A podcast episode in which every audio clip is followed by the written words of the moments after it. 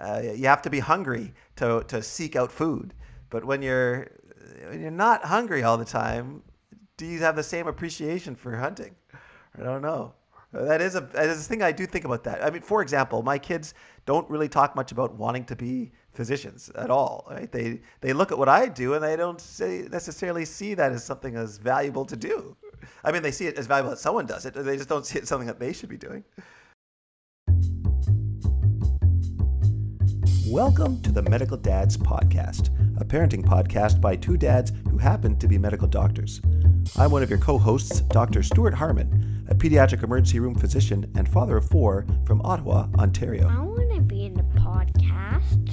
Daddy, do you know what you're doing? Can I play a game on your computer? Daddy, where's mommy? And I'm your other co host, Dr. David Shu, a family doctor from Toronto, Ontario. Welcome aboard.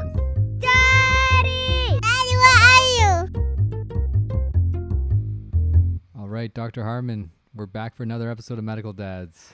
Hello, Dr. Shu. How are you feeling today? Balanced? You feeling balanced today? Amazing. It's Friday. I don't have to work. It's a great day. Nice. This is the closest thing to work that I have to do today is to record this show. it was it was I was so excited about Friday this week that I actually woke up at 6:30 on my own for no reason. So I'm actually exhausted right now on my day off. It's midday and I'm exhausted already. Exhausted because you're doing all this stuff around the house uh, to prepare to make things ready for when your family comes home. No, exhausted because I woke up at 6:30. I could have really used another 30 minutes of sleep. Did you get up in your pajamas, watch cartoons, and eat cereal? Yeah, I wish. Oddly, oddly, this morning was very bizarre. I woke up at 6:30, and then like two minutes, I'm lying in bed, not moving, thinking maybe if I don't move, sleep will return. Right, the goddess of sleep will return. But no, instead I hear my son's footsteps pitter pattering outside. Right, and then like two minutes later, I get out of bed, I look, he's up, sitting there, and my daughter's light is on. She's already up. It's like 6:40 in the morning. Right, I, I don't understand what's going on anymore. Uh, early to uh, what's that? Early bird catches the worm, or, or uh, early to bed, early to rise makes a man healthy, ah. wealthy, and wise. Maybe your kids are following these instructions. These Maybe, maybe, but we did not go to bed that early. Like I can understand them getting up before seven if we get a really early bedtime in. Yeah. Last night was a bit of a farce, right? So we can talk about it more on the show. But they, my daughter went to bed at like nine forty-five, which is a good thirty minutes later than we would prefer. Yeah. Now she's up at six thirty. I was like, I'm trying to do the math in my head of how many hours of sleep that actually was. I was whatever number it came out to. It's not enough for an eight-year-old. I'll tell you that much. We've uh, recently just decided that we're going to try to have a more strict uh, bedtime routine at our house. um, not because the kids so much as uh, for me, uh, I guess, or for us as the adults. Not not For for, you me and your wife. but like when when bedtime kind of drifts around, uh, I can easily in the evening start working on something, uh, saying like, okay, well, I got to finish some charts from the day, or there's some resident issue I have to deal with, or there's some presentation or or report due tomorrow. There's always something, right? Uh, so I can get started working on these reports, and then. You know, th- that puts my wife in a position where she either has to come into the room and tell me, "Hey, look, I'm putting the kids to bed now. Uh, so are you gonna come and help me?" Or, uh, or I just have to sort of, I guess, look up at the clock and say, "Okay, I guess I'll go put the kids to bed to bed now." But so now we're trying to do it where, okay, it's well known, it's, it's accepted. Eight o'clock is the time at which uh, we're putting the kids to bed. So that will make it easier, hopefully for everybody, for me to at least have in mind that all right, well, at eight o'clock is where I'm going to stop whatever it is I'm doing, and I'm going to come start putting the kids to bed. So your kids go to bed at eight, and what time are they up in the morning? Uh, same thing. Like some days six forty, some days That's- some days well, that's earlier. solid though. They're getting a good ten hours, forty-five minutes of sleep. In, Well, that's in a day like eight that. o'clock is when we initiate the bedtime process. What time they actually fall asleep? That's a whole other separate thing. You would think that the process would precipitate sleep within a few minutes. you would think. Yeah, yeah. If you had no kids, you would think that. Sure. So tell me, let's break this down. Yeah, I'm curious now. What ages are your kids, and what time are they actually averaging going to sleep each one? You go down the list. All right, so let's start with the seven-year-old, so the one who turned seven in March. So, uh, yeah, she's going to bed the same time as everybody else, because we're putting them all in their bed at uh, at eight o'clock now, right? Uh, She's already jammied, already brushed. She's already got her teeth brushed and her jammies on, and she's in the bed by 8:05. While the other, uh, the sister whom she shares a room with, uh, that would be the the nine year, uh, the eight year old who will be turning nine in, in July. So the, that sister, she's still using the toilet, uh, hasn't finished brushing her teeth. She's decided she needs to take a little shower before she goes to bed. So, uh, so, yeah, so I got the youngest one is under the covers, ready to go. The other one is still doing all these things to either delay it or just is working on her own delayed time schedule. But anyhow, by uh, well, she so the youngest one is the first one to fall asleep, and I, I think if everybody was in bed and being quiet, then she could on some nights anyway be asleep within 15, 20 minutes potentially. Okay. Uh, but but she's not at least not every night. So on this particular night, uh, so if we're using last night as an example, by I think it was something like 8:40 by the time that one was uh, by that was asleep. Okay. Yeah, the uh, the uh, eight-year-old that I just mentioned. So, yeah, she also we're starting to get her the process uh, uh, to bed at eight, and the reason why when we're starting at eight thirty bedtime is we have to start a whole half hour early is basically because of her, her kind of antics. A dodler, I, I see. That's right, my toddler daughter. Um, so yeah, she's sort of in bed, but then you, she's got a pen and paper and crayons in her bed or coloring pencils in her bed. And You're like, whoa, whoa, what, what, what are you doing? Uh, she's saying she's asking for things like, "Do you have a ruler?" Uh, whoa, whoa, whoa! Uh, before I ask that question, what do you need a ruler for at bedtime? These type of things. Uh, so yeah, I think she would have been maybe the second to last to actually fall asleep last night. I think I went, went by her room at nine o'clock or something, and she's still in her bed, kind of playing That's with her fingers looking at the ceiling. That's not too bad. Yeah, All right. It's not too bad. Then uh, uh, next up is the boy. Uh, he is uh, 10. He's going to turn 11 in August. So Hmm. he's uh, he's reading in his room. So he, he can get his pajamas on, his, his teeth brushed, and there's a little bit of work to make sure that he's not uh, interacting or bugging one or if not all of his sisters or whatnot. But uh, yeah, he's by 8:30 he's in his room and he's he's he's reading in his bed. And uh, I think if I forced him to turn off his lights and go to sleep, he'd fall asleep pretty fast. But I kind of let him stay up a bit later reading because his because I'm letting the older sister do that. And then yeah, then there's her. She's probably the last one to fall asleep at night. Uh, she also is easily in bed and has her pajamas on by eight to eight fifteen. But then uh, she usually has uh, like likes to have a like time talking, chatting with my wife at nighttime. And it's always these before bed chats that uh, extend the bedtime. And when all these things are coming up that you're like, you couldn't bring this up like while we're alone in the car on a Saturday afternoon. It has to be at bedtime that some existential crisis uh, starts to come to light. To light. Uh, or for my son, it's a lot of uh, the confessions, all the bedtime confessions coming up. Oh, I've been feeling really guilty about this thing. Oh, okay, what's this thing? Well, uh, I, uh, I I pushed somebody at school. You're like, oh, okay. And what did they say? Oh, I can't remember. It was a year ago. You're like, what? What? this is keeping you up at night now. uh, but yeah. So the last kid is uh, the oldest kid. She's she's probably potentially still reading at like nine fifteen or nine thirty, and you kind of come by the room and say, oh, okay, you got to turn your lights out too, and then they all they're all asleep by ten. Oh, I'm very envious, man. I'm very. It seems like you guys have the sleep thing going well over there. I, at the very least, the last one is in bed and asleep by 9:15, and that that's um, already amazing. And she's much older. That's that's on some nights, you know. That's not every night. some some nights it's ten thirty. We're going to bed and kids are still awake. Or like, what's going on? But at least they're in their rooms, I suppose, by eight thirty. Okay, good. We want to we want to be realistic for parents out there. We don't want to set the bar so high that people can't listen to us anymore. That's right. Think I don't know. In our house, my son, well, they're both toddlers, but my son especially, like in general, maybe it's a second kid thing. Yeah. He just doesn't listen to anything we say. Like, you know, we're like, yo, time for bed. Get upstairs, you know, get into the shower. No response. Yo, get upstairs, get into like I'll say it like five times, eight times, ten times, depending on the mood I'm in.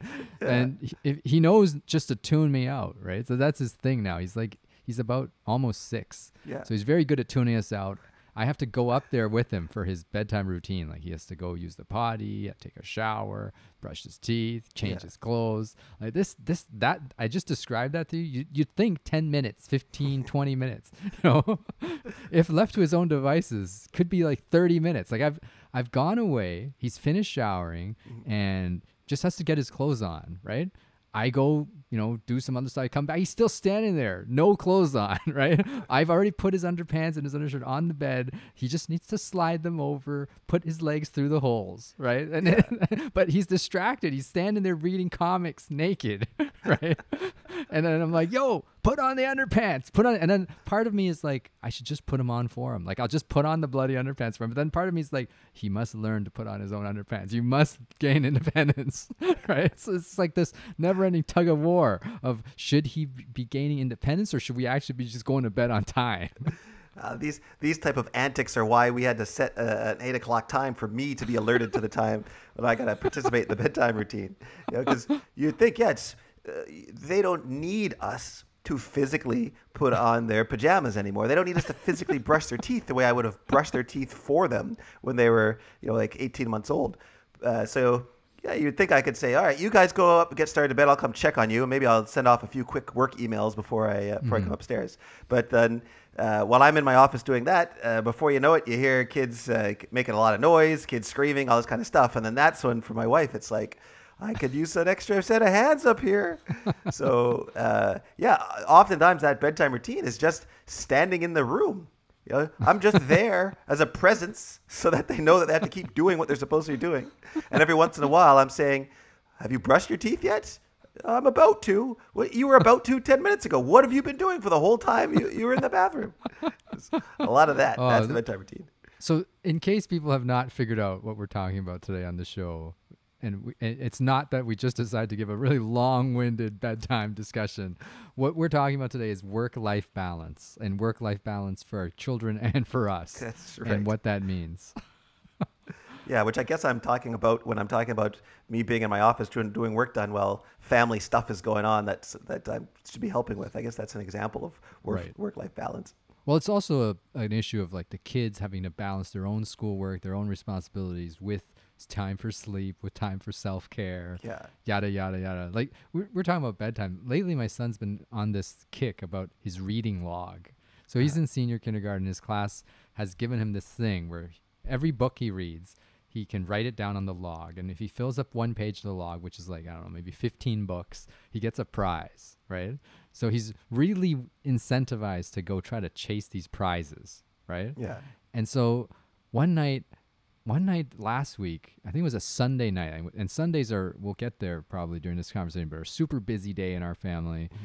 And we get to the end of the day, and the kids look wiped out. And I remember this Sunday, I was going out to pick up groceries, and my wife was like, "I think I should get him up to for bed." And this was like at 6:45. I'm heading out to get the groceries, Yeah. and she's like, "I'm gonna try to get him up."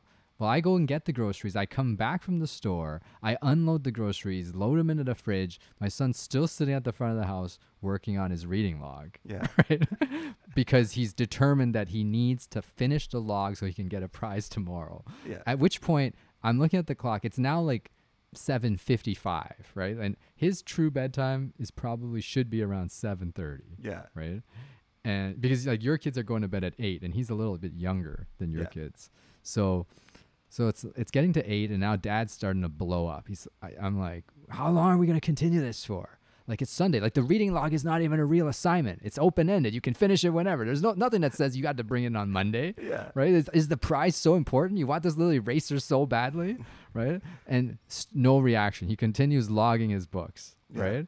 And and the thing is, he's he's a real stickler for like honesty when it comes to the reading log. Yeah. Like the reading log says you you can only write down the title of a book you've read. Right. I, and I bought I had just bought him a Berenstain Bears six in one book. Like it's six books for the price of one, which you'd think you could now write down six books. He's like, no, no, no, that's cheating. That's only one book. I'm like, you're gonna read six books, and then you write it down as one book. He's like, that's the rule. You can't you can't violate the rule.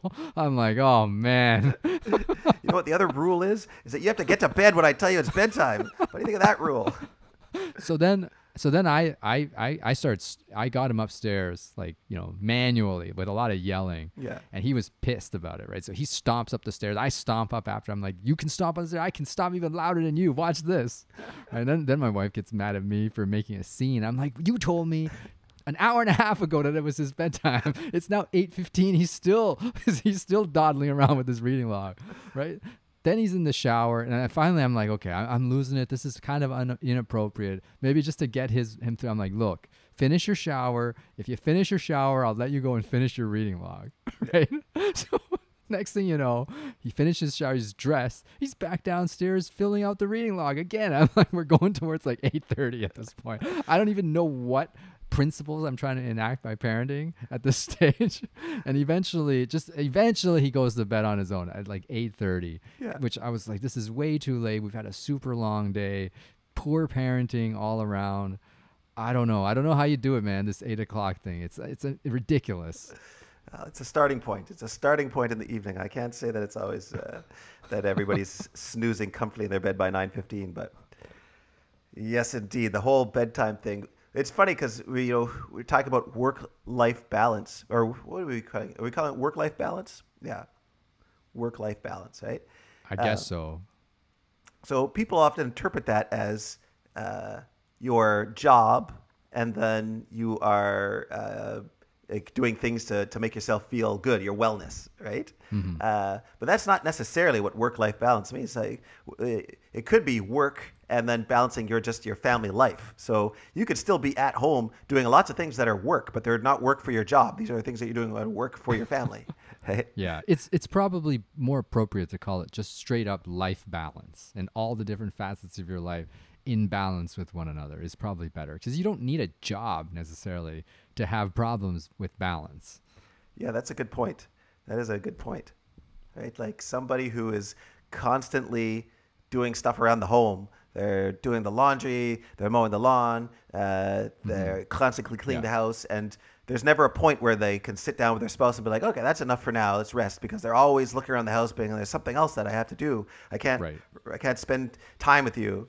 Uh, that could become a never-ending. There's so many things to do around the house; it could become never-ending that you never Right. really do spend that time until you're exhausted. you know? Exactly. The only time you spend is exhausted. The question that the question that you had phrased to me was what is our expectation for our children's work-life balance in the future right? Which is which is I guess what we're going to get to. But I thought maybe we could start by talking about what was our parents work-life balance like when we were growing up with them as as as a departure point. Like cuz that's where we see work life start to manifest itself and they're probably our main role models looking back on it. Yeah, that's interesting because my, uh, uh, you know, using my mother as an example, we just recently did the Mother's Day episode.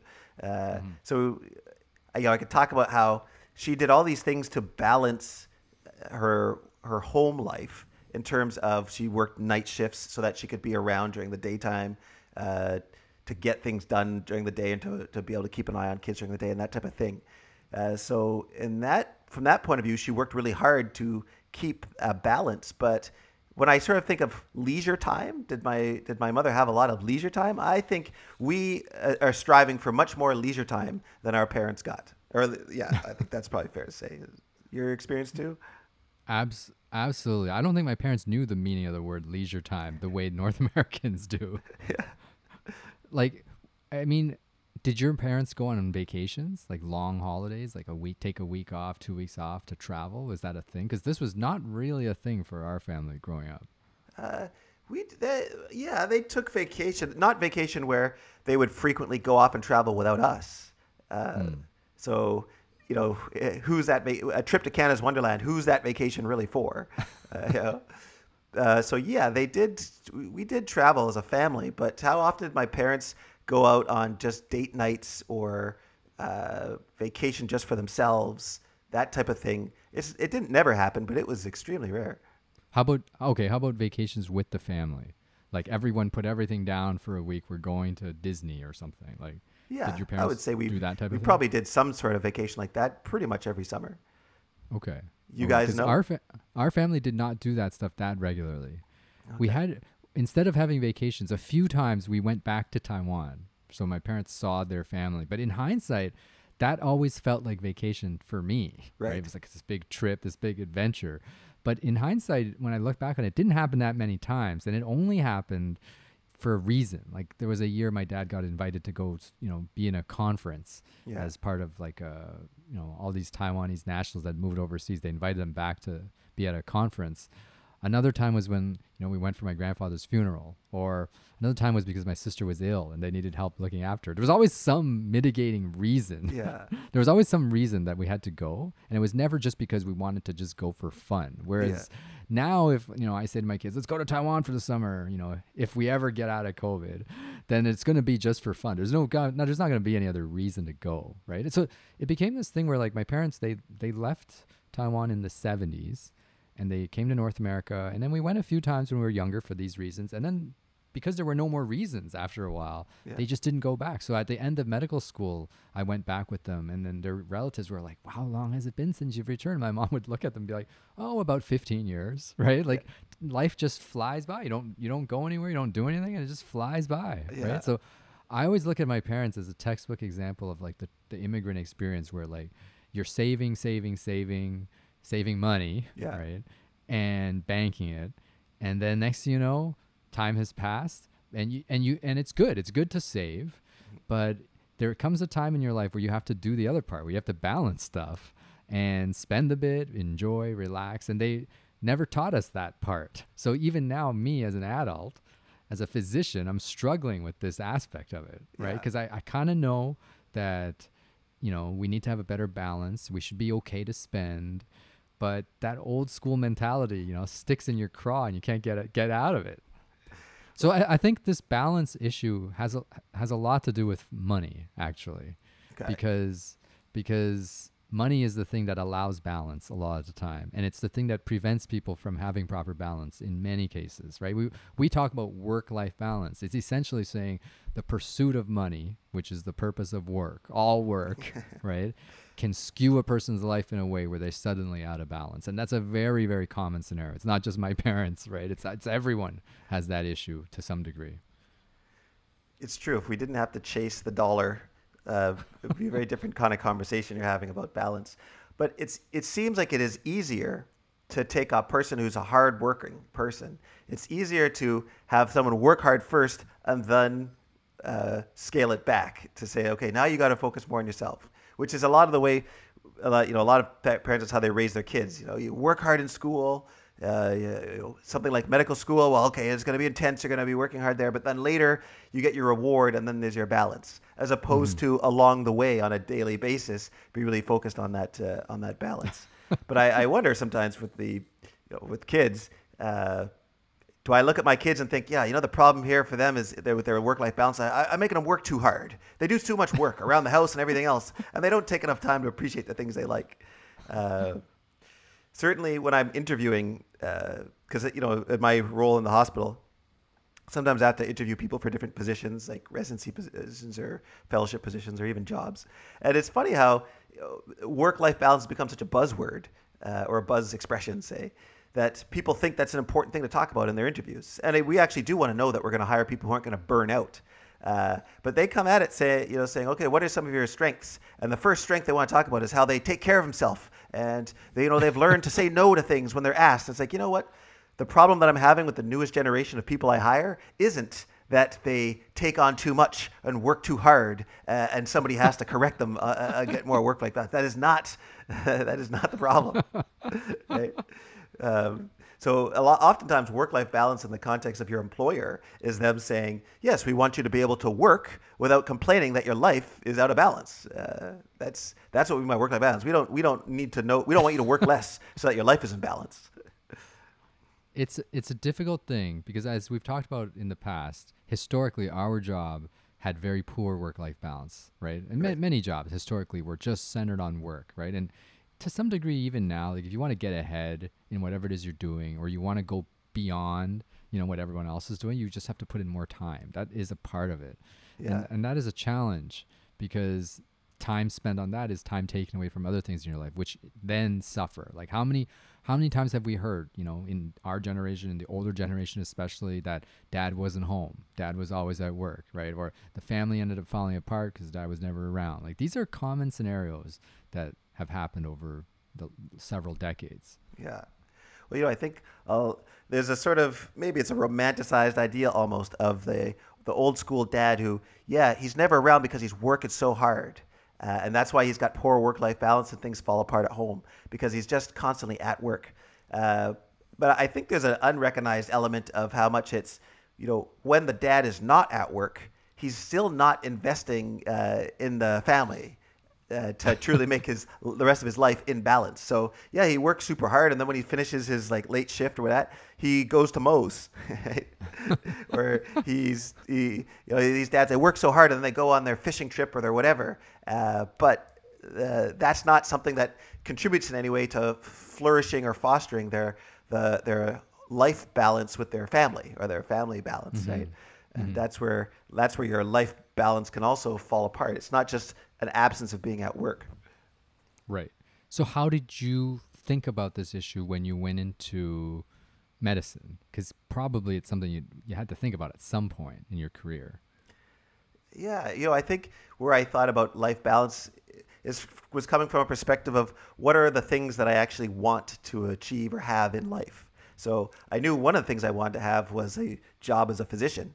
So uh, often it's like, okay, well, what are the things I have to sacrifice or give up to have this job as a physician? And that's a goal that I already know I want to have. So uh, whatever needs to be sacrificed to make that goal a reality, that's what I have to sacrifice. Uh, And the sort of thing, the the check and balance to keep it in, I guess, in in balance is asking yourself, okay, wait a minute, am, am I sacrificing this because it is necessary to be a physician or to persist in medicine? Uh, and then the other balances or the other things I knew I wanted to have in life uh, were things like having a family, you know, things like having a spouse. And so there would be times in medicine where I'd say, yeah, you know, this is actually going to maybe affect uh, who I impress on this rotation, but I still need to sacrifice a little something, or other, I won't be able to achieve having a family. And so, uh, yeah, definitely there were times where I said, ah, you know, I need to do this social thing, or I need to make time to for this girl, or I need to go on this date because if I don't, I'm not going to achieve the other goals that I want. so I looked at it that way a lot when I was in when I was in medicine or in med school.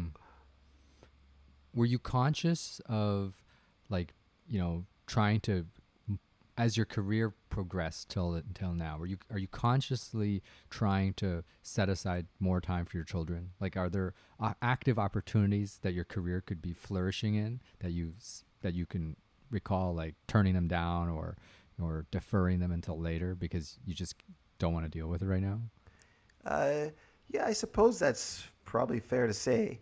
Uh, I mean, for example, at my job, we have a divisions. Are the, the there's the Department of Pediatrics, and then there's all these divisions within the Department of Pediatrics, and I'm in the Division of Emergency Medicine, and each division has a division head, and that is a job that if I had no family and I wasn't striving to have family and balance, I might say, yeah, then let me push my career further by trying to become the head of that division.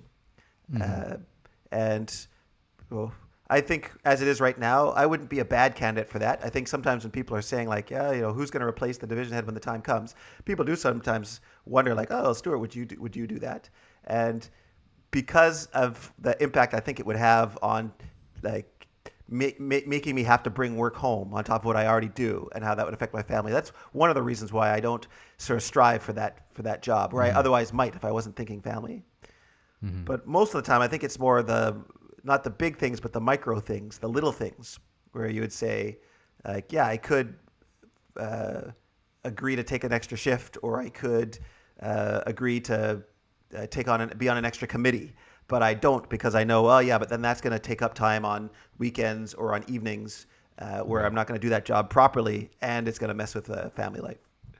Not to mention mess with our podcasting schedule. That's right. That's uh, we always find a way. We'll always find a way to make the podcast happen. an important part of work life balance is to keep the things that keep you going on your schedule. That's why we're here. But I think a lot of work life balance really is making time management and making use of your time when you're not at work. uh, Mm-hmm. so that you are actually maximizing uh, your family life, or your if you're not having a family life, whatever it is that you want to have in yeah, life. absolutely. So, getting back to the, our parents, one of the problems that I had growing up was that, when it wasn't a problem growing up, but it was a problem in hindsight, was that my parents were very, very, very good at saving, and they're very good at taking care of themselves, right? So we all learned that you know you got to take care of yourself, which means you know you got to learn how to cook, you got to learn clean. Don't rely on other people to do things for you. You know how to do everything yourself, right? So even now as an adult, I have this mindset that I can do all these things better than the next person, right? If Yeah. if I need my lawn cut, well, who's gonna cut it the best? It's gonna be me, right? I hire I hire people to cut the lawn, and do they accidentally get into the flower beds and chop down some of my irises every spring? Yes, absolutely, right? If I was cutting it, that would not have happened, right? Yeah. But if but if I was cutting it, I'd be cutting it every three weeks because I don't have time to do it, right? But my parents had drilled in me this concept that you know you look after yourself. You don't really need to get hired help for every single thing. I didn't. I didn't grow up in a family that had that, right? At the same time, I grew up in a family where my mom was at home most of the time, so she was able to look after all, a lot of these things. And now, you know, you know, I'm in a family with two professionals. You know, our kids are young. It's super busy. Suddenly, it's like, whoa, I got to do all these things myself. Like, how practical is this, right? Yeah. At the same time, you know, we've talked about this in our, you know, episode on hired help that sometimes I feel bad hiring people to do this stuff. It's, it's sometimes it's like really the stuff no one wants to do, right? Like Yeah. clean that toilet, right? It's like honestly, I could do it quickly if I just took another 10 minutes or whatever. And I think it plays into this whole mindset that we have especially as physicians because we go through this like medical school training and uh, and it kind of teaches us to be very good at dep- being dependent on ourselves and nobody else right I, I think my one main criticism of of medical education is that you don't really learn how to work in a team and then suddenly as an adult or a staff you're suddenly on a team or in charge of a team and you got to figure that out right? But yet you're still used to doing every single thing yourself up to that point because essentially the way you've been selected to get into medical school and to progress through school is you do well on your tests right? You do well on your exams. You do well when you impress your supervisor. These are all like linear one-to-one things. You have no idea how to handle a team around you. I see what you mean. I, I guess because I'm still very connected with the academic learning teaching side of medicine because it, because of the, where I work, right? Uh, I don't know if I see it quite the same way since residency teamwork is a big part of that. And in an emergency department, we run resuscitations as part of a team, so we do a lot of drills and stuff to practice working as a team. And uh, you know, residents and fellows get rated or graded partly on their They do, teamwork yeah, ability. yeah But but, uh, but I, I do know what you mean in terms of you're very self driven in in medicine, and at the end of the day, you are sort of your own boss, uh, Right. for, usually. So you, yeah, I could see how it could be sometimes not that easy to say I'm going to completely rely on someone else. I'm going to put myself in a position where look, I can't do this myself. I'm not keeping an eye on it. Somebody else is doing it completely. It's not that easy to do. Well, I'll, I'll give you an example. Like, I'll give you an example. Like, we've been running our own little clinic, right? Which is like a, a side gig on top of the art and practice of medicine Yeah. for the last few years. And so, as the clinic started running, initially we were like, okay, we should just do all these things ourselves. Do we need an accountant? Do we need a bookkeeper? We're like, no, that's easy. I'll do that myself, right? Do we need do we need IT support? Oh no, I, I know all about computers. I'll keep it running myself, right? And I, I drew the line at cleaning. I'm like, I'm not cleaning the clinic. I'm already cleaning at home. We're gonna hire a cleaner to come in a couple times a week, right? Yeah. But all of these things, we just kept doing it ourselves until you f- realize I, like I'm all, I don't know. I don't know why Steve Jobs always floats into these examples, but I'm thinking to myself, Steve Jobs was not at Apple like like collecting the cash each each time I each time somebody in the world bought an iPod, right? Or an iPod shuffle. Like Steve Jobs wasn't the one con- con- counting the numbers and make sure it was accurate, right? Steve Yeah. Jobs was not the one making sure that his staff, you know, were like all working hard every day, right? Steve Jobs had stuff to do, right? I'm like, I know I'm not Steve Jobs, right? But can't David Jobs, you know, just be a little bit above the fray? Like that that was my thing, right? And and Steve Jobs was Steve Jobs made money by having other people do these things, right? absolutely.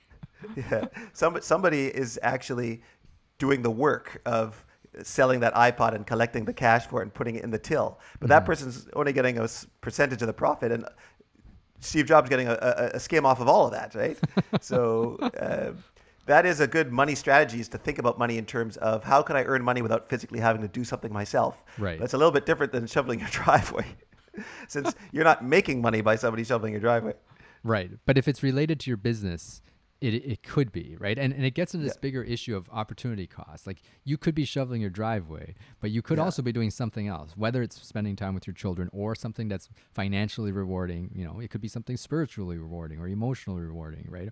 Or rewarding for your son or something, right? Instead of just shoveling, right? And for my parents, it was always like, shovel? Okay, I'll do it myself. My, my dad did his own taxes. I don't know, maybe you do your own taxes, but my, it's always blows my mind that my dad would sit there at tax time, bust out these like, you know, and this was back before computers, right? You bust out the actual CRA sheets and slowly fill in these numbers, right? Yeah. Just thinking about that gives me gives me a headache right now thinking about that. There are things I, I I have a like an accounting firm that does my does my taxes. Yeah. Although sometimes when you get those bills back and you look at uh, the when I do my taxes, I have to fill in all this information myself. There's a lot I have to do myself. Um, and so sometimes when you're finished doing it, you are thinking like, okay, for how much I just got charged by the accounting firm, uh, how, like, could I be doing this myself? Should I Well- be doing this myself? Well, first of all, my dad, you know, he had dementia, you know, in the later years. Yeah. Of and we think probably he was fairly confused filling out the taxes at some point. but even without being confused at the end, we realized in the last few years that there were a whole bunch of things he could have claimed to get Oh, money back that he didn't even know about, right? Because how is a regular guy supposed to know all the tax rules? Like there are actual people out there, named accountants, who are paid to be versed in the tax rules, right? To save you money. And and their tax my parents' taxes are straightforward. It costs like a, even today, like ninety dollars for their tax return. Oh, how many hours did my dad spend on that thing? To lose money, like he could have just spent the equivalent of ninety dollars like fifteen years ago, and still come out ahead, right? So, growing up, I was acutely aware that something was really wrong with my parents' calculation about the value of time and money. Yeah. But the problem was, as an adult, I didn't really know how to fix it. And it's even now, is you know, I'm in my 40s. It's a challenge to try to undo this weird brainwashing that I had done to me as a kid. So, did you? Could you think of a point in your career where you made a big career decision uh, to prioritize family or work-life balance? Actually, not really. The, the problem is it went backwards. Initially, when I started my career, I was like, I'm just going to work part time and I'm going to write novels on the side. Right. so initially, the first year I worked, I started work at 11 o'clock in the morning. Right. I was supposed to have like two hours of writing time before work. I did that for a while until I realized like getting home at 7:30 was a little bit much right. right? So gradually we whittled that down, and then then I got married. Then we had to buy a house, and then and then now we hit this point where we're just getting busier and busier, right? So Yeah. what ended up happening was I started working, and I was pretty happy working as an associate in you know as in a clinic for uh, you know another boss right? And Yeah. then we moved to another clinic where my friend was the boss and i was just happy working. And then at some point we were like you know what? I should just run my own office right so suddenly we're like okay we'll just em- we'll just embrace this idea of running our own office and add all this stuff to our plate that before i didn't have to worry about right now i have to worry about the the well-being of my staff i have if anyone quits i have to replace them you know if the computer breaks i can't just bitch about it the way i used to i actually have to fix the thing Yeah. right? And so we just added that to my plate. Then the last few years, I was like, you know what? It's pretty fun to teach med students and residents. So now I started doing a lot more teaching, and all these things just keep getting added onto my plate. My plate was already full. Now we're adding more and more and more, right? And then the kids arrive, so they're just watching dad struggling to juggle all this garbage in his life now. It's insane. That is a good insight into the whole thing of work-life balance or, or, or just life balance. Is that it's not always turning down the gigantic promotion or the big job. Uh, what what kills most of us is all the little things that we take on. That someone says like, "Will you do this?" and you think, "Yeah, you know what? I could do that. That would be. I might even enjoy doing that." Uh, it's just one little thing, but then you start to take on more and more and more, and then you start to could get overwhelmed. When I think of my own career in terms of big changes for family, I guess I do remember when I was in residency, choosing a fellowship. So I did, you know, you do a four-year pediatrics residency, at least you did in my time, and then afterwards you can choose a subspecialty to go into. And what I had wanted to do, or at the time thought I was going to do, was gastroenterology, and had actually accepted or had been offered uh, uh, offered a position to do gastroenterology in Calgary at the time. And uh, but this was at the point where uh, things were getting serious enough with my with my girlfriend who was going to be my wife, right? Uh, that I started to think, okay, I got to make some decisions, not just based on on myself, but on what I want for uh, a family and all that kind of stuff. And knowing that she wanted to stay in Ottawa, or she wanted to be in Ottawa, we weren't even in Ottawa at the time, but that's where her family is, and that's where my family is, and she wanted to be around family. Uh, and thinking to myself, like, okay, so I go to Calgary for a two-year fellowship, where who might be my wife at the time knows nobody, and uh, the one person she does know is going to be busy all the time because fellowship is a busy time period. Uh, you know, how how is that going to work out? that's what made me say, okay, what can I do and stay in Ottawa? And then that's what made me think, oh, emergency medicine is something I might be able to do in Ottawa. They didn't have a, a, a gastroenterology training program in Ottawa at the time. Uh, so anyhow, uh, that put my me in the mindset to think more about doing emerg, which then I ended up doing. Now I have no regrets about being an emergentologist instead of a gastroenterologist. Uh, so that was a yeah, I guess that was a life change that I that I made or a a work decision that was affected by mm-hmm. life. Right. So it's I think it's important for us as parents to somehow teach this to our children, right? Yes. I part of the lesson we're trying for them to learn from us is that we don't have all the answers and that this is this balancing act is a never-ending thing, right? We always have to because you could get thrown for a loop at any time and suddenly you're behind the eight ball and you're stressed out. But it's something that they need to be mindful of throughout their life and adapt it accordingly to fit within the confines of whatever it is they're trying to accomplish career wise and beyond. Yeah. Yeah, it's funny. You know, they say, uh, well, nobody on their deathbed ever said, I wish I spent more time at work, except for that person whose deathbed was a stinky old mattress in, in the back of an alley. That guy probably was like, you know, if I had been at work more, then these last few moments would probably be a lot more pleasant. That's what I think about for the kids. Not that I worry about them dying on a dirty old mattress, but uh, right now we really are trying to get them to understand the value of work and that you work for a reason. I'm often pointing it out to the kids that uh, we uh, we need money for this, uh, we need money for the house that we have, we need money for these things, and so that is why I am going to do some work. And when we go on a vacation or we do something fun, I'll say, yeah, you know, we could do that because we put in a little bit of extra work. Uh, or I'll often talk about my job and say, oh, you know my job, I get to do this. And you know why? It's because I, I worked for it. And if you don't want to work hard in school, then there's other things you can do, but you won't have this advantage and you won't have that advantage. Do you So I was trying to teach them that. Do you ever feel like because you're a physician, right, and your wife is working, um, but especially because of you know you guys are financially comfortable, do you ever feel that because of that your children have it too easy, right? That they're going to be soft as a result. Like whatever comic book they want to read, it's sitting there. When I was a kid, I want to read a comic book, man. I got to beg. I got to beg for that thing. I got to wait weeks for it to arrive. Now Amazon Prime shuttles it in the moment the next day. Same day sometimes. I mean, when I was a kid, you don't, you didn't usually choose your comic. Say, oh, I want to get the latest issue of the Incredible Hulk, and go get that. You go to some secondhand bookstore, and where they usually have a bin of old secondhand comic books. You rifle through that, and whatever torn up comics are available that you can get for twenty five cents, then that is that dictates what you actually get to read. That's that's called work, son. You got to put in work. right. That's right. The idea of getting them new off the rack and stuff, that would be a rare treat. So yeah, I often think about this thing of, uh, you know, part of the reason people like us would want to go into medicine is because we didn't have it. It was something that we didn't already have that opportunity. Our parents weren't already doing that. And so there was definitely a, uh, you have to be hungry to, to seek out food. But when you're, when you're not hungry all the time, do you have the same appreciation for hunting? I don't know. Uh, that is a that is a thing I do think about that. I mean, for example, my kids don't really talk much about wanting to be physicians at all. Right? They they look at what I do and they don't say, necessarily see that as something as valuable to do. Hmm. I mean, they see it as valuable that someone does it. They just don't see it as something that they should be doing.